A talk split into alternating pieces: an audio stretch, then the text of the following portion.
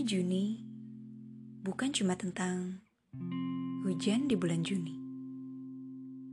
Terima kasih, Pak Sapardi. Hari itu Minggu 27 Juni 2021. Kali pertama kami bertatap muka setelah sekian perjalanan panjang selama setahun lebih.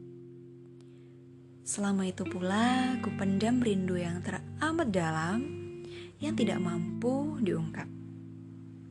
Meski hingga saat ini belum juga berhasil terungkap, setidaknya hari itu menjadi hari bersejarah di bulan Juni tahun ini.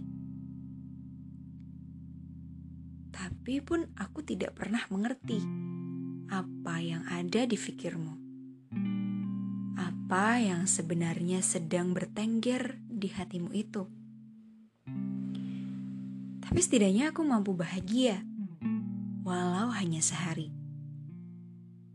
Sebab setelah semua yang terjadi, nyatanya kita mampu menjadi sebuah tim yang hebat.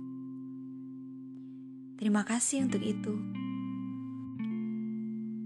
Terima kasih telah menyambut dengan hangat, bahkan di pertemuan yang pertama.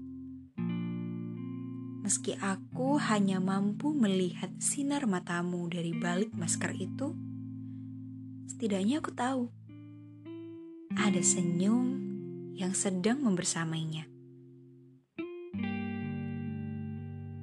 Terima kasih untuk kembali menanggapi, meski kala itu aku pernah tanpa sengaja menyakiti.